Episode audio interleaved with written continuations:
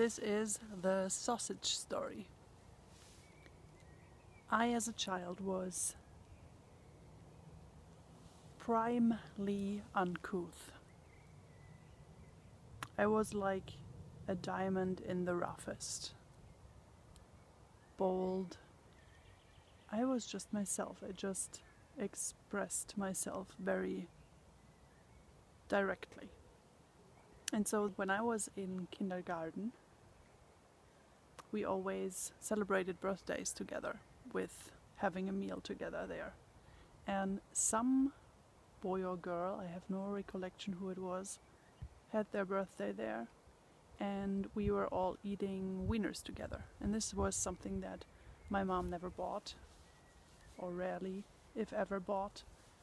And I loved to eat. As a child, I was just, I was an eating machine, actually. I wasn't fat for some reason, but probably because I just kept running around and playing and I don't know, rolling in the dirt. But in any case, I really love to eat, and so we were all happily munching our wieners uh, when the uh, when the kindergarten teacher came around with like the big pot uh, and asked if if anyone was ready with theirs and wanted a new one, and I wanted a new one. I just shoved the whole rest of, of what I had on my plate in, in my mouth. The whole sausage went in so that I could get another one. And unsurprisingly, the other children find found this very hilarious and made fun of me.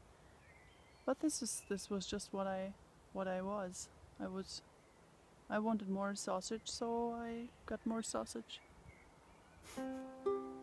That's um, phrasing for you. I hope you will give your inner child some room to grow and express herself. Have a beautiful day.